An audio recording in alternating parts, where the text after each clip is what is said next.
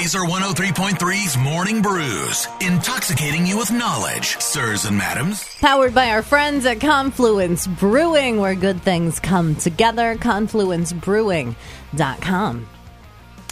Now, we got an ice storm if you are up north. Yeah, this is for our listeners who are north and northwest, this ice storm. Now, the warning is supposed to end coming up tonight, but we're talking about like, you know, it's always nice when it's 31 degrees for a few straight days, and then you add some precipitation, which we're getting a little bit down here. They're getting more up north toward the Minnesota border. And this is the kind of thing where like ice can form on power lines, and then power lines can fall, or ice can form on trees, and tree limbs can break because of the cold, and then they fall on the power lines, and then you're without power. Well, our drivers, too. Our drivers headed up that direction.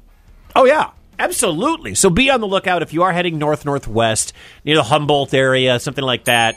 Uh, that you know you, you're going to see a lot of ice in that direction, and hopefully they'll have the roads taken care of. Heck, with the blizzard we had last week, the Iowa Department of Transportation did an awesome job with the roads in Des Moines and around central Iowa. So Oh, shout out to everybody who great. moved snow. Yes, shout out to those guys.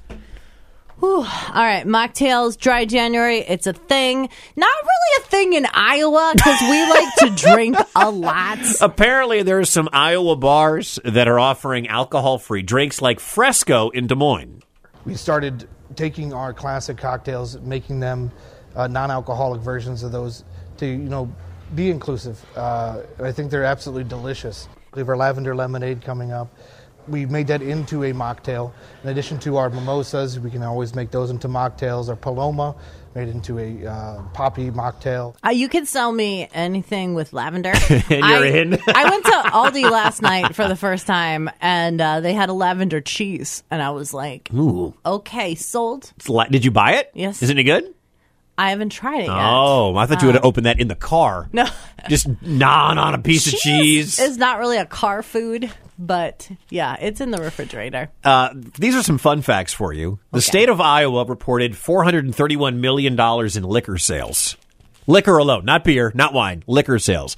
72 million total gallons of beer were sold in the state of Iowa. 72 million gallons last year. Four and a half million total gallons of wine were sold in Iowa in 2022. Top boozes, top liquors in the state Tito's one, Black Velvet, uh, Captain Morgan, Fireball, and then Hawkeye Vodka was five. So there you go. There's your there's your liquor report. But if you are doing dry January and you do want to check out mocktails, people are doing them more. I mean, also up by the way, NA beer. NA beer sales are way up as opposed to 10, 15 years ago. You know who's doing it? Gen Z. These young people want alcohol-free beer. Well, if you're under 21, you definitely want alcohol. Well, alcohol. Gen Zers are in their 20s too. It's not just 12-year-olds. Oh, that's right. okay. I forget Remember, sometimes. we're old. We're millennials. We're old now. You're old, Wicket. okay. All right. uh, you might recognize this voice. Okay, look, the city's flying. We're fighting an army of robots. And I have a bow and arrow. None of this makes sense.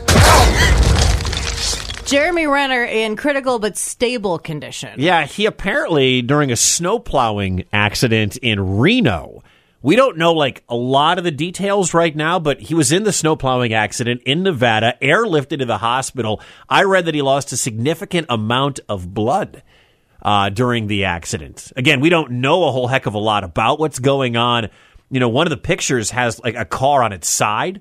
So my get, my pure speculation is like he's plowing. He's got a, a, a snow plow of some kind, whether it's on a uh, a gator or a caterpillar or a truck, and he probably tried to push it up a hill and just flipped or whatever. He was at a resort, a ski resort. It's very confusing. Was he plowing? I don't know. When I and hear was it a movie? Like I don't know. I d- it- all I know is Hawkeye got hurt in a snowplow accident. Yeah. We don't know if he was the driver. Was he walking by? Was he driving by? That we we have no clue. But I'm pure pure speculation is one of my favorite things to do. But if you send thoughts, if you send prayers, if you send good vibes, whatever, uh, send them to Hawkeye because he's got some chest injuries going on while he's in the hospital right now. Morning Brews, powered by our friends at Confluence Brewing, where good things come together. ConfluenceBrewing.com. Were you on with Heather and Wicket today? The podcast lives at lazer1033.com, SoundCloud, and Spotify.